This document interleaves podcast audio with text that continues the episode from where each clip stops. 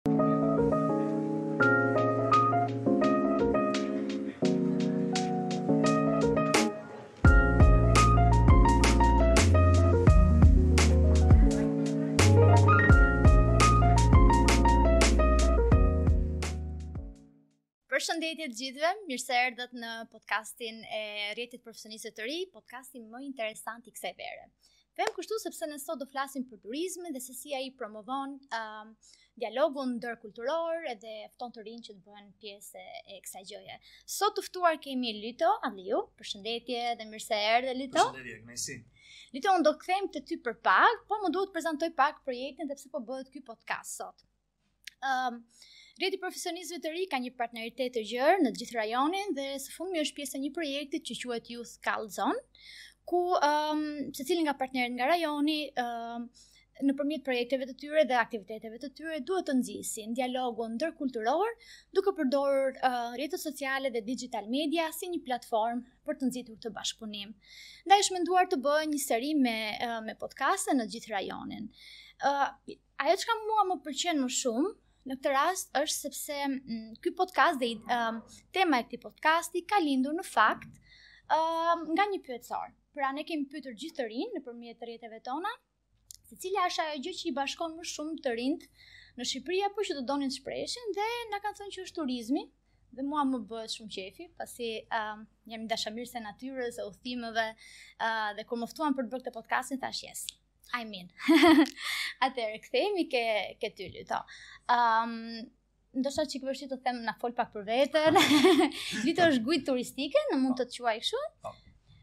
Ë uh, un kam fakt tani profesioni im bazë është mësues që mhm. punoj në Librazhd. Ë uh, si guid e licencuar nga Ministria e Turizmit.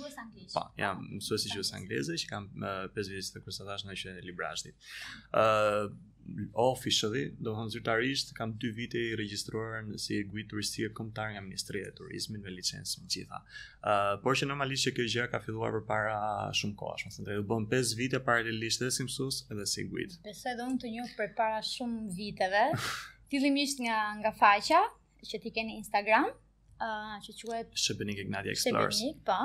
Uh, por besoj se mund të jemi takuar në ato hiking të shumta, unë në parkun në po, në parkun e Shebenik Jabllanicës kam qenë plot herë uh, dhe mendoj se është nga ato parqe kombëtare ku ti ke mund të bësh turizëm gjatë gjithë vitit. Pra un kam qenë në verë, kam qenë në vjeshtë, kam qenë në dimër për bor, kam qenë në, në pranverë sepse është shumë i bukur gjelbërimi, pra kam ardhur në çdo stin. Më ndihmon dhe fakti që duke qenë se jam nga Elbasani e kam afër, Por dhe miqtë që kam nga Tirana, gjithmonë i them shkon njihni,, sepse dhe fshatrat aty janë shumë të lezetshëm dhe ke gjithmonë gjëra për të bërë.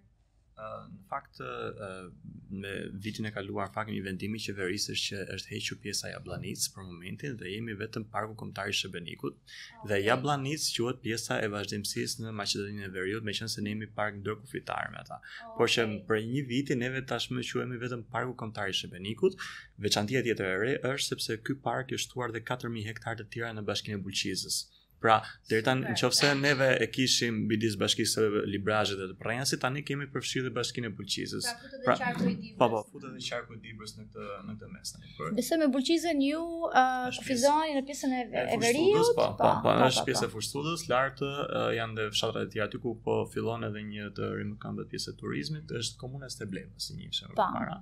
Dhe normalisht që deri në Rrajcë, ku veçantia e saj është që fatmirësisht ne e kemi në Shqipëri, është që është e mbrojtur nga UNESCO, është trashëgimi botërore. Po, unë në fakt lexova pak për këtë, sepse normalisht përpara se të vija këtu në podcast, bëra një research të vogël, dhe thashë, po okay, si nuk e dija unë këtë që parku uh, i ra, është me dru ahu, apo jo? Atëherë, janë pyje ahu, të mhm. cilat mm -hmm. janë mbi 300 vjeçare të ruajtura aty, dhe kjo është një nga karakteristikat më të mëdha madje uh, katër ditë më përpara kishim edhe një përvjetor 5 vite që ishim pjesë e, e UNESCO-s, kështu që është një park i cili mbrohet dhe ruhet dhe aq më tepër është trashëgimi botërore tashmë dhe jo më jo vetëm kombëtare. Mm -hmm. Fatkeqësisht nuk është shumë i promovuar dhe kjo është edhe kur shpesh edhe në intervista të tjera që kam patur apo edhe në kontaktet e mia direkte kur ua them këto karakteristika, wow. Domethënë, janë, mbeten wow. Dhe kur e shikojnë aty, ne bëjmë shaka ndonjëherë, sepse uh, kur vijnë këta turistë dhe fotografojnë çdo lule, neve në, në qesh... Ne, prit se s'keni parë gjë akoma. Ne, prit se s'keni parë gjë akoma. Dhe momentin kur arrijnë në majat, për të parë liqenet, sepse janë rreth 15 liqene akullnajore, mm -hmm. dhe momentin kur shikojnë dhe liqenet, aty ngelen patjetër të mahnitur. Unë kam qenë në Rrajcë, uh, duke qenë se kam njerëz të mi në Prrenjas, po kam edhe në Rrajcë, dhe kam qenë te fshati, uh, Po pastaj duke i hyrë leximeve lexova që ishte ndarë në disa mm, Rrajca me emra të ndryshme. Po po po, po, po janë janë të ndara, janë të ndara ato Rrajcat, por që dhe Rrajcë Sutaj i përfshirë edhe në këtë pjesën e këtij ah, projektit të qeverisë 100 fshatrat e Shqipërisë, por që është edhe pjesa e Fushë-Studës, që është edhe pjesa e kësaj. Por në fakt, një veçanti tjetër është aty që nuk është vetëm pjesa e pyjeve, natyra, gjelbërimi patjetër, por që ka një gamë të gjerë dhe kulturore. Mhm. Domethënë, e nisim nga Fushë-Studa. Ata janë ato pjesa e Lunikut, pjesa pra kanë veshjet e tyre tradicionale të gjitha. Duke vazhduar pastaj në qendër Qarrishta ka ato gjërat tradicionale të veta, veshjet dhe gjithçka tjetër. Dhe duke shkuar në Rrajcë, pastaj ja, ku ai Rrajca patjetër ka ato gjërat e veta tradicionale, kostumet, vallen e po, Rrajcës e njeh patjetër. Por të tri ato miksi. Nuk di ta shumë mirë, por që... Pas podcastit, dhe më Uh, por të treja këto lloj kulturash, pra të tre kultura, i bëjnë një lloj uh, japin një lloj game shumë të madhe këtij parku dhe një veçantie shumë të madhe. Unë besoj që në një kohë shumë të shkurtër ai do marrë atë zhvillimin dhe që e meriton vërtet që e meriton. Uh, nuk se... është parku, sepse shumë veta vinë në park dhe mund të vizitojnë pak Fushë Studën një orë, liqenin e Fushë Studës ose mund të vizitojnë Rrajcën apo jo, nuk është aty. Është Ajo pjesa për të futur në brendësi të parkut dhe të shijosh ato natyrën, pyjet e ahut, po patjetër liqenet, kullotat alpine dhe çdo gjë tjetër. Sa lexova unë, është parku kombëtar më i madh në Shqipëri. Është më i madhi në Shqipëri. Ka 15 vite që është shpallur pra. Është është shpallur atëherë në, në 2008 në shpa, si park kombëtar dhe ka 15 vite ku pak më parë festuam dhe ditëlindjen e 15 së parë, por që pak para pak ditësh kishim ditëlindjen e në UNESCO dhe ishin mm. shumë afër afër me njëra tjetrën. Ë, kështu që po jo vetëm si park në shtrirje që është më i madhi, por që ai mm. park mbulon rreth 35% të florës dhe faunës shqiptare. Domethënë gjen shumë specie ku kafsha simbol patjetër është rrëqebulli, mm. është fotografuar nga kamerat kurth në, në gjithë parkun. Ë uh, janë vendosur kamera kurth, rrëqebulli, ariu i murrmë, dhia egër, derri egër,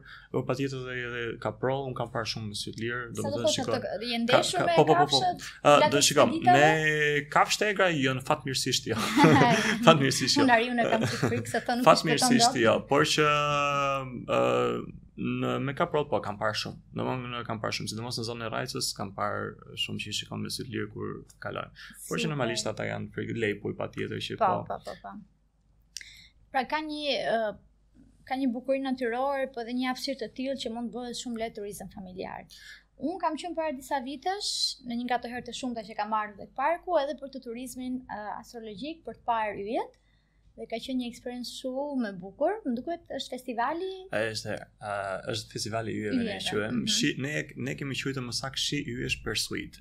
No. Uh, uh, sepse uh, është një kometë që quhet Perseid, mm -hmm. dhe ajo kometa, domethënë, shfaqet gjithë ato yjet që ju keni parë pra ato kometa që bien drejt tokës dhe po. shkrihen pastaj në ajër dhe duken pastaj kjo rënia e këtyre yjeve. Dhe ne, dhe ne e quajmë shi yjesh Perseid, faktikisht pra që... Pra një natë në hotel me mijëra yje. Patjetër, nuk ke nevojë fare për hotel me pesë yje. Uh, në fakt ka qenë një ide e nisur nga një kolegu im më përpara, uh, por tashmë jemi duke vazhduar unë bashkë me një kolegun tim tjetër, normalisht që ne kemi bashkëpunim dhe me pra personin që ishte më përpara, me Albertin që ka qenë, dhe patjetër neve vazhdojmë pjesën tjetër, tashmë kemi rreth 3 vite që organizojmë si festival yjesh, dhe ky është viti i 3-të dhe patjetër që do ta organizojmë në datat 11, 12 dhe 13 gusht, Uh, realisht është ngjarja që unë e quaj, domethënë në mënyrë personale quaj ngjarjen e vitit, me thënë të drejtën, meqenëse unë jam dedikuar dhe në karrierën time kam nisur në Shebenik. Uh, pavarësisht se unë momentalisht jam duke punuar më shumë me grupe të huaja ndërkombëtare, duke punuar në gjithë Shqipërinë, por që uh, nuk e harroj patjetër Shebenikun. Dhe nëse kam grupe, patjetër mundohem t'i shpërndaj me çunat edhe kam krijuar një network të vogël aty, ku nëse nuk kam mundësi unë do t'ja dërgoj atyre ose nëse jam unë do të shkoj vetë. Uh, por që realisht uh, nga aty ku kam nisur karrierën nuk dua ta humb asnjëherë. Aq më tepër që vlera që neve pak më parë përmendëm, por që aq më tepër që pjesën e kësaj uh, të yjeve ka qenë diçka e veçantë. Shpesh marrim një pyetje, pse duhet të vijmë shpesh në Shebenik për të parë yjet? Unë mund të po pra, shikoj. Okej, okay, po ja erdhën për të parë yjet. Çfarë mund të bësh gjatë ditës për shembull? Atëherë, atëherë, uh, Në momentin kur ne merrim me yjet, ne shesim vetëm paketën e yjeve. Pra, njerëzit kryesisht vijnë mbasdite, meqenëse shumica janë në punë, vijnë mbasdite, uh, nisen nga Tirana, nisja gjithmonë bëhet nga Tirana. Uh, momentalisht jemi duke ofruar paketën në tre variacione të ndryshme. Uh, paketë të cilat mund të flenë në çadër, që neve disponojmë disponojmë gjitha çadrat me dyshek dhe me sleeping bag, Paketa tjetër është që persona mund të duan të flenë në hotel dhe ose paketa tjetër që duan të flenë në një qendër vizitorësh aty, që është me çmim më të lirë akoma. Domethënë është çadra, është hoteli, është qendra e vizitorëve. Super, ka për gjitha shijet dhe Patjetër që pra neve përpiqemi që të jemi sa më afër njerëzve në shërbim të caktuar. Por ne kemi marrë parasysh këtë gjë sepse realisht vinë shumë njerëz që nuk kanë qenë asnjëherë në mal. dhe nuk kanë fjetur asnjëherë në çadër, edhe ju duket ndonjëherë mund të kenë një fobi ose një gjë. Dhe enkas e kemi e, pozicionuar kampin afër me fshatin, në mënyrë që ata shikojnë dritat e fshatit dhe krijojnë dhe siguri tek vetja e tyre, por patjetër që mund të, mund të shkojnë në hotel. Patjetër që sugjerimi im i parë është çadra, sepse realisht uh, gjithë natën nuk ke për të fjetur gjumë, të garantoj për këtë gjë. Sepse... Po, po, po, jo, jo, një natë, një natë nuk ka gjumë, sepse ne kampi nis sikurse thashë nga Tirana, uh, vizitohet pak liqeni Fushë-Studnës, që është liqen artificial aty, uh, konsumohet darka, darka neve patjetër në një si fillim i dërgojmë në, në restoran, sepse ka restoran aty afër, është zgjedhje edhe individuale mund ta bëjmë me barbecue, kështu që neve japim edhe këtë sugjerimin e barbecues, por që shumica zgjedhin edhe uh, restorantin, vinë në kamp, akomodohen, sistemohen, normalisht fillon me ajo pjesa buzë zjarrit aty, me lojra, me gjëra, me kërcime, deri në orën 12 kjo gjë, mbas orës 12 pastaj, patjetër që gjithë njerëzit janë të fokusuar pastaj tek yjet. Ë uh, neve kemi teleskopin, domethënë kemi blerë dhe do më para një, një muaj kemi blerë teleskop tjetër të ri, është shumë i mirë që gjithë elektronik, Kështu që patjetër përdoren edhe teleskopët e vjetër që kemi patur dhe uh, shiko, teleskopi më shumë në këtë rast shërben më shumë për të parë një, një gjë të veçantë një planet ose një gjë tjetër. Unë vetë dhe për ata që më njohin e dinë që unë jam pak edhe pas astrologjisë, edhe më pëlqen t'i t'i shoh planetet. Unë lexoj edhe më shumë, por edhe nga ana e,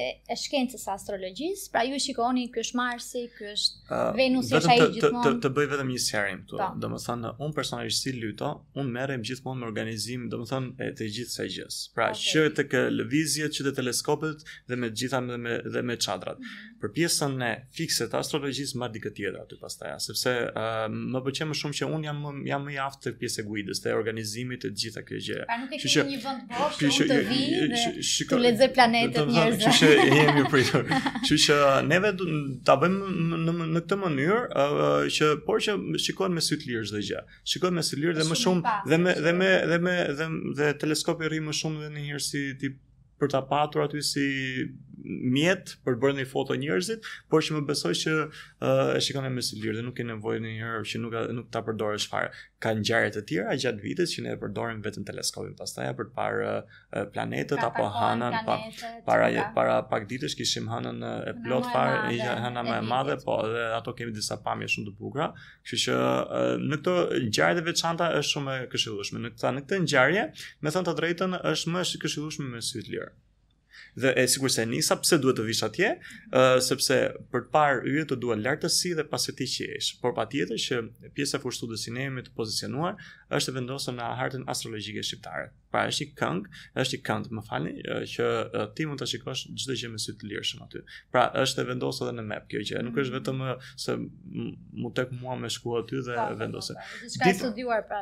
Ditën tjetër njerëzit shkojnë në restorant përsëri për mëngjesin, vizitojnë qendrën e vizitorëve ku është një muze i vogël bimësh ku njihen më shumë në detaje me me me pjesën e parkut dhe me gjëra të tjera dhe patjetër që pastaj kthimi dhe ne na duhet të marrim grupin tjetër.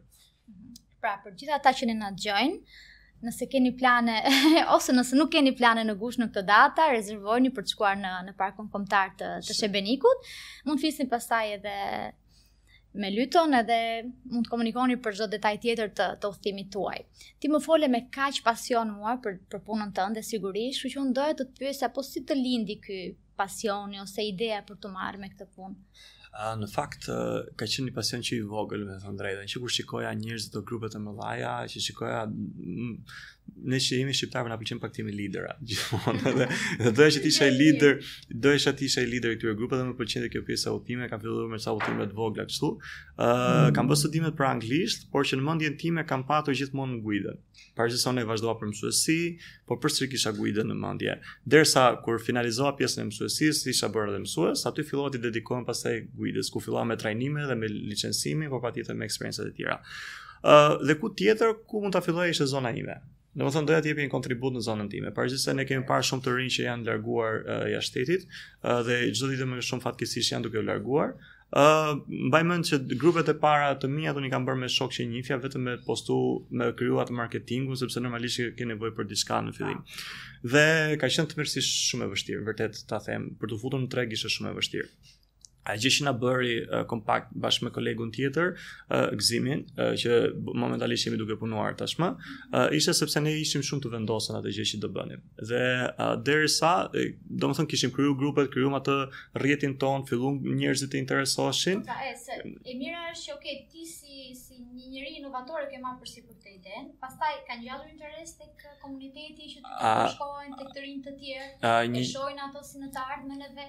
Një një gjë që uh, unë kam bërë që në fillimet, kam qenë i përfshirë me organizata joqeveritare në në Librazh dhe në Prrenjas. Dhe neve kemi implementuar disa projekte në në park.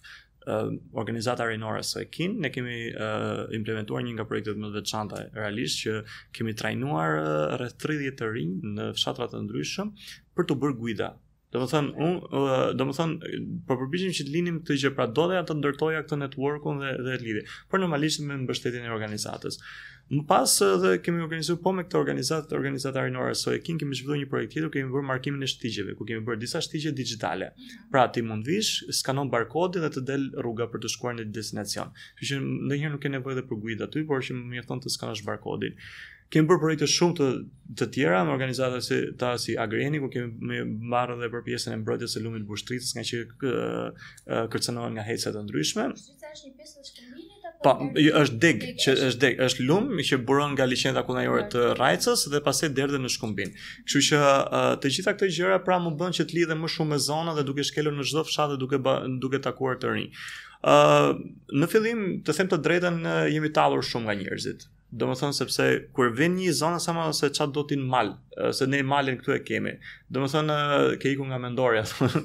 Por që vërtet, vërtet ka qenë shumë durim ato momentet e para. Më beso të them me këtë tjetri që neve po arrinim një situatë që dhe ishim dekurajuar paksa, derisa uh, një moment që përsëri ne kishim kërkesa, po prapë deri diku ishim pak dekurajuar me këtë gjënë tonë, derisa kam fituar një projekt tjetër pastaj me Partners Albania, për vetëm për të parë yjet pastaj. Uh, Green Idea. Yeah. Për okay, Green po, Idea, po. që që realisht i falenderoj dhe ata, sepse kanë qenë shumë mbështetës dhe ku kam blerë pastaj gjitha teleskopin, uh, pajisjet e çadrave që i kisha pastaj gjitha të miat. Nga aty pastaj kem, kam konkurruar uh, në Selanik, për një konkurs tjetër ballkanik, uh, Balkan Green Ideas, ku kemi prezant, kam prezantuar përsëri këtë idenë uh, me çadra për të zhvilluar uh, kampe të ndryshme, por patjetër për parë Ka një gjë, domethënë, sikurse ju e përmendët, uh, parku shumë i madh dhe momentalisht nuk kemi shërbime. Dhe pse menduam ne çadrën që t'i vijmë turistit më kollaj me çadër në shërbim të tij, për të aksesuar gjithë parkun aty i duhen këto gjëra të lëvizshme më të kollajshme. Ne ato çadrat i japim dhe me qera për turistët, por patjetër që ne mund të organizojmë evente të ndryshme ku ne shkojmë në pika të ndryshme për të arritur këto destinacione. Për të shkuar deri në majën e Shebenikut, patjetër që duhen shumë disa orë. Ndonjëherë e mira është gjatë verës të flesh rrugës. Mm -hmm.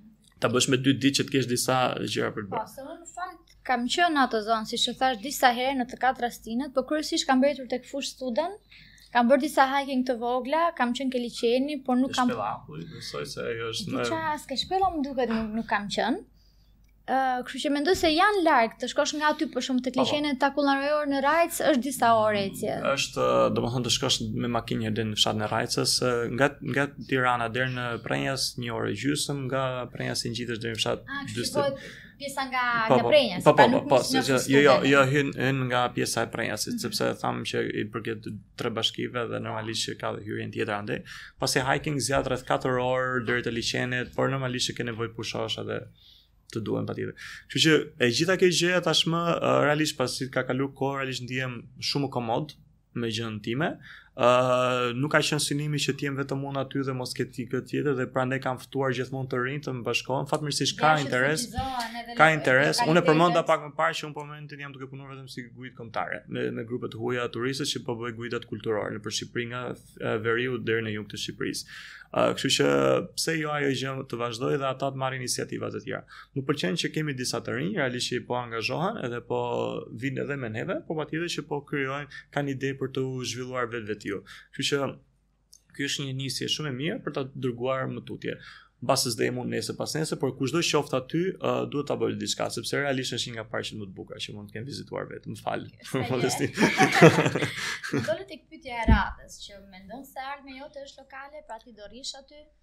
Uh, realisht, normalisht që unë nuk e kam shikuar kurrë emigracionin si një zgjidhe personale. Mhm. Domethënë, nuk e shikoj, për momentin që jemi duke fol, nuk e shikoj. Dhe në qoftë se do jem, patjetër unë do jem brenda kufijve të Shqipërisë, uh, por duke dhënë gjithmonë, duke, duke mbajtu dhe një dorë në atë gjënë lokale atë që kam kri dhe që kam krijuar dhe patjetër që të suportoj të rinjtë të tjerë të cilët janë aty. E rëndësishme kjo është që ti të, të të promovosh dhe të fuqizosh exact. të rinj të tjerë në komunitetet lokale, që, që, që gjëja të vazhdojë. Është gjë me cikël, sepse unë aty po, për shembull e kisha arritur një gjë që po ndihesha komod, domethënë doja të blirja një eksperiencë tjetër që unë të të, të jap më shumë të kem më shumë ndikim tek ajo zonë, pra të kem më shumë eksperiencë që çfarë mund të transmetoj tek të tjerët. Por patjetër që është një punë në guida, është një punë që të duhet shumë network. të duhet shumë njerëz, të duhet shumë bashkëpunime, të duhen shumë ë uh, gjëra dhe normalisht që ti duke ndejtur lokal aty, madje shumë njerëz që neve njihemi nga fillimet tona kanë qenë vetëm njerëz që njihemi online, neve s'e kishim takuar fare, se kemi operuar gjithmonë online.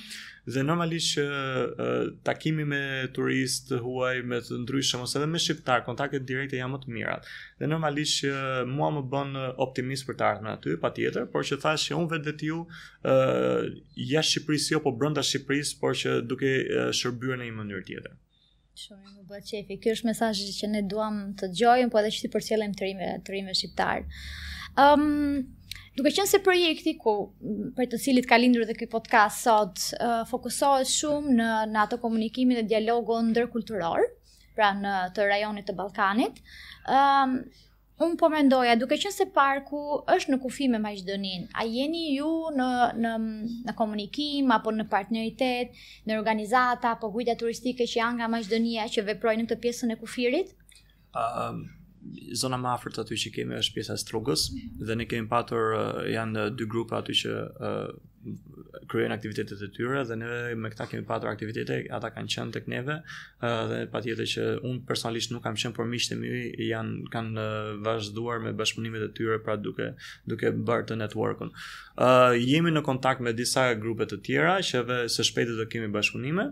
Ë uh, unë si guidë kam lëvizur shpesh në Maqedoni dhe kam takuar dhe guida të tjera uh, lokale në Maqedoni dhe ky ka qenë diskutimi që pse jo mund të hartojmë një projekt, një zonë ndërkufitare dhe normalisht që mund ta bëjmë më përpara, më përpara, po tani ka rënë pak ky fluksi, por që më përpara kjo organizata rinore Soekin ka zhvilluar disa projekte në fakt për zonën ndërkufitare dhe normalisht ka patur shumë shkëmbime, kampe, gjëra të kësaj natyre. Pra normalisht ne tani duam ta ta ta ta, ta dërgojmë këtë frymë më përpara. Pra, domethënë, qoftë se janë zhvilluar, ne fatmirësisht e kemi një model. Pra, dhe me organizatën rinore, Soekin, kemi një bashkëpunim shumë të mirë, dhe me Alberin që ka nisur pjesën e yjeve, kemi bashkëpunim shumë të mirë, neve këto komponentë do t'i përdorim tani së bashku për t'i dërguar diku tjetër më përpara. Unë vetë punoj në zonën e veriut, në qarkun e Kukësit dhe të Dibrës, dhe kam marrë pjesë tek uh, festimet uh, që bëhen për festën e Shën Gjergjit në 6 maj Dhe më bëri shumë përshtypje, pjesa e Shishtavecit, ku unë isha për këto festime, futet në atë pjesën e zonës së Gorës, më bëri shumë përshtypje që kishte të rinj të, të ardhur nga Maqedonia pikërisht për atë festë. Pra ishte një um, një bashkëveprim, pra një bashkëorganizim i të dyja me ndër ndërkulturor po edhe ndërfetar, me njerëz të ardhur nga Maqedonia, po ashtu dhe dhe vendalinj të zonës së Shishtavecit dhe zonës së Gorës që festonin bashkë. Dhe mua kjo pjesë më ka pëlqyer shumë dhe mm, uroj që këto bashkëveprime dhe bashkëpunime me me këto grupe rinore nga Maqedonia të të shtohen. Neve... Se kontribuon shumë në në paqen në rajon edhe në në pra, dialogun ndërkulturor dhe ndërfetar. Keni shumë të drejtë për këtë gjë, neve në fakt dhe parku Shebenik ka disa festa të ndryshme sipas fshatrave të ndryshëm. Festa më e madhe është ajo festë e parkut që ne e kemi dhe në festën e parkut është një mundësi shumë e mirë që bëhet një panair i vogël ku persona të ndryshëm vijnë promovojnë produktet e veta ose dhe shesin produktet e veta. Administrata e zonave të mbrojtura Zyra Elbasan fakt ka qenë super mbështetje për neve, por patjetër që ata vijnë ditën e festës janë gjithë nga gjithë Shqipëria janë aty, po, por që por që por që vijnë edhe nga shtetet e tjera këto zonat kufitare për ta vizituar këtë pjesë dhe normalisht që bëhet një klimë shumë e bukur duke shkëmbyer gjitha këto gjëra me valle tradicionale për ta bërë miksim. Në gusht tani kemi në mos gaboj 21 gusht është festa e Rajcës, kështu që jemi duke përgatitur për festën e Rajcës. Ky është shansi im, që të mësoj valle. Kështu që ky është shansi juaj për ta mësuar, kështu që ë njerëzit edhe në Rajcë veç duke u menduar tani që të bëhet pjesë e panairit. ë Rajca ka zgjedhur vetë ë që ta ketë një festë modeste të bukur, por që me sa kam qenë në komunikim, do ata do bëjnë një organizim shumë të madh para se ajo pjesa e pjesës së parë. Jeni më së mirë po. Unë do vij. Keni nevojë për këtë fazë. Keni një dashuri. Unë besoj se do vij dhe bashkë me mamin se atë e kam shumë aventuriere, kështu që është e gatshme për për të ardhur. Shumë mirë, unë jam shumë e lumtur që um, ka nisma të tilla që lindin vetë vetë nga të rinjtë, është është e vështirë ndonjëherë dhe ndonjëherë unë mendoj si popull ne i kemi pak vështirë t'i pranojmë ndryshimet, por sapo shohim që janë gjëra të mira, pastaj jemi jemi më bashkëpunues. Ajo, ajo që realisht uh, unë takoj shumë moshatarët e mi ose edhe të tjerë, uh, shikoj që janë shumë dekurajuar në një. Normalisht edhe mua më kap ai dekurajimi, por që ka një shumë por që realisht uh, inkurajoj vërtet që të punojnë fort. Realisht nuk është se kanë gjë, unë e di që Shqipëria jetojmë në këtë Shqipëri në këtë terrenin tonë, ja, 100 okay, halle, që problema, Por me aq vende sa kam vizituar uh, në Europë, uh, Shqipëria është shumë vend i bukur. Është vendi më i mhm. bukur që mund, domethënë mund të kemi në në këtu me për një orë ti mund të aksesosh deti, mali, fusha dhe me të gjitha. Dhe normalisht që duhet pak durim dhe pak forcë. Se patjetër që duhen këto bashkëpunime, këto networket jo vetëm uh, me jashtë shtetit, por edhe neve këtu brenda me njëri-tjetrin. Domethënë, ta ta mbështesim njëri-tjetrin, por normalisht edhe duke kërkuar më shumë. Ne flasim për atë tolerancën Fetare, edhe mendoj se duhet kemi çik më shumë tolerancë me njëri-tjetrin, çik më shumë mirëkuptim edhe komunikim që është shumë i rëndësishëm. Uh, unë jam shumë e sigurt sepse shqiptarët kudo që kanë shkë, kanë qenë kanë shkëlqyer, kështu që jam shumë e sigurt që në një në një të ardhme të afërt të patjetër që do ketë shumë gjëra më pozitive. Realisht duhet durim, duhet pak forcë dhe duhet shumë punë. Domethënë, në mënyrë tjetër nuk mund të arrihet po, gjë. Mendoj se duhen disa shembuj të mirë. Patjetër. Sepse ne këtu tek rrjeti i profesionistëve të rinj, prandaj mundohemi që të promovojmë edhe t'i empower themi në atë gjuhën tonë të projekteve të rinjtë, por edhe të sjellim në, në fokus të tyre disa shembuj të mirë, për të parë e për të kuptuar që shiko, ka mënyra alternative për qëndruar në Shqipëri, ka mënyra që ti mund të punosh, të kontribuosh edhe të bësh një një jetesë të mirë. Ka dhe diçka në fakt, faleminderit që ma përmende dhe këtë gjë, sepse uh, un kam udhëtuar shumë nëpër Shqipëri dhe kam takuar shumë grupe të vogla informale, të cilat janë me guida si puna ime apo dikush tjetër nëpër Shqipëri.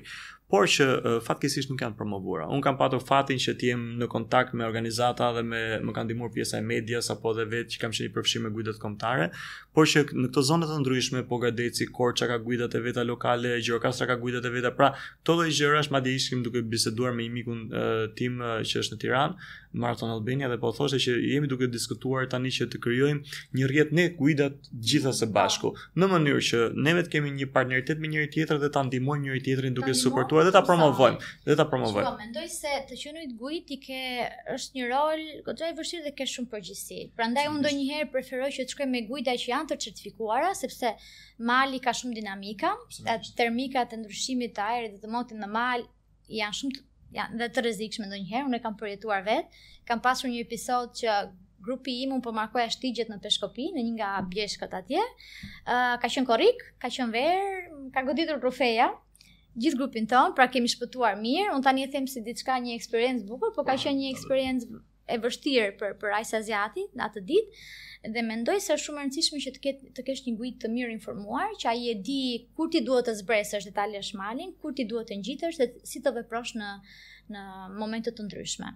Ka shumë faktorë realisht edhe kur dëgjojmë ndonjëherë lajmet që humbi jetën jetën iksi, ipsiloni nëpër këto gjërat realisht duhet patjetër një guid lokale jo, dhe dhe dhe dhe më fal dhe jo vetëm sepse ne shpesh kemi thuhet shpesh që marrim një person të zonës, absolutisht jam shumë pro, është shumë i mirë, marrim një person të zonës që të na drejtojë për rrugën sepse na tregon diçka karakteristike dhe një legjendë një gjë e bën mikse.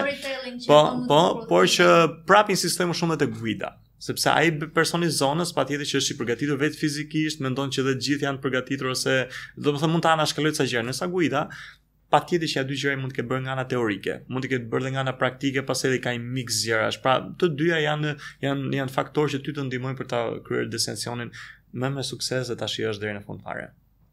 Shumë mirë, unë të falenderoj për bisedën sot. Uroj që të kemi frymëzuar disa të rinj dhe jo vetëm që ta vizitojnë parkun, por edhe që të mendojnë këto mënyra alternative se si qëndrojnë në Shqipëri dhe të punojnë, të bëjnë një punë të denjë. Um, dhe gjithashtu uh, uroj të bashkëpunojmë bashkë për projekte të tjera që um, të bashkëpunojmë pak edhe për pjesën ndërkufitare dhe ta shtyjmë më tepër um, bashkëpunimin që kemi me këto me këto organizata. Ju falenderoj shumë vërtet sepse uh, thash ne kemi nevojë edhe për pjesën e promovimit të parkut, por patjetër edhe në promovimin dhe të individëve që të dalin dhe të të të inkurajojnë edhe të tjerët. Ë uh, dhe realisht uh, ju ftoj juve dhe ata persona që do jenë duke shikuar uh, që të vijnë uh, ta vizitojnë, por që normalisht që uh, Shqipëria bëhet. Realisht, domethënë, kam besimin që po. Ky është mesazhi më i bukur që mund të jetë. Realisht po, domethënë që që duhet pak durim edhe shumë punë. Shumë faleminderit, uroj që sot mos kemi qenë të mërzitshëm, po të flasësh për turizëm në Shqipëri nuk është asnjëherë e mërzitshme. Na duhet që... disa po, shumë pafund podcaste që... Po, po, po, unë mund të flas, mund të flas shumë. shumë faleminderit që na ndoqët dhe shihemi në podcastet e tjera.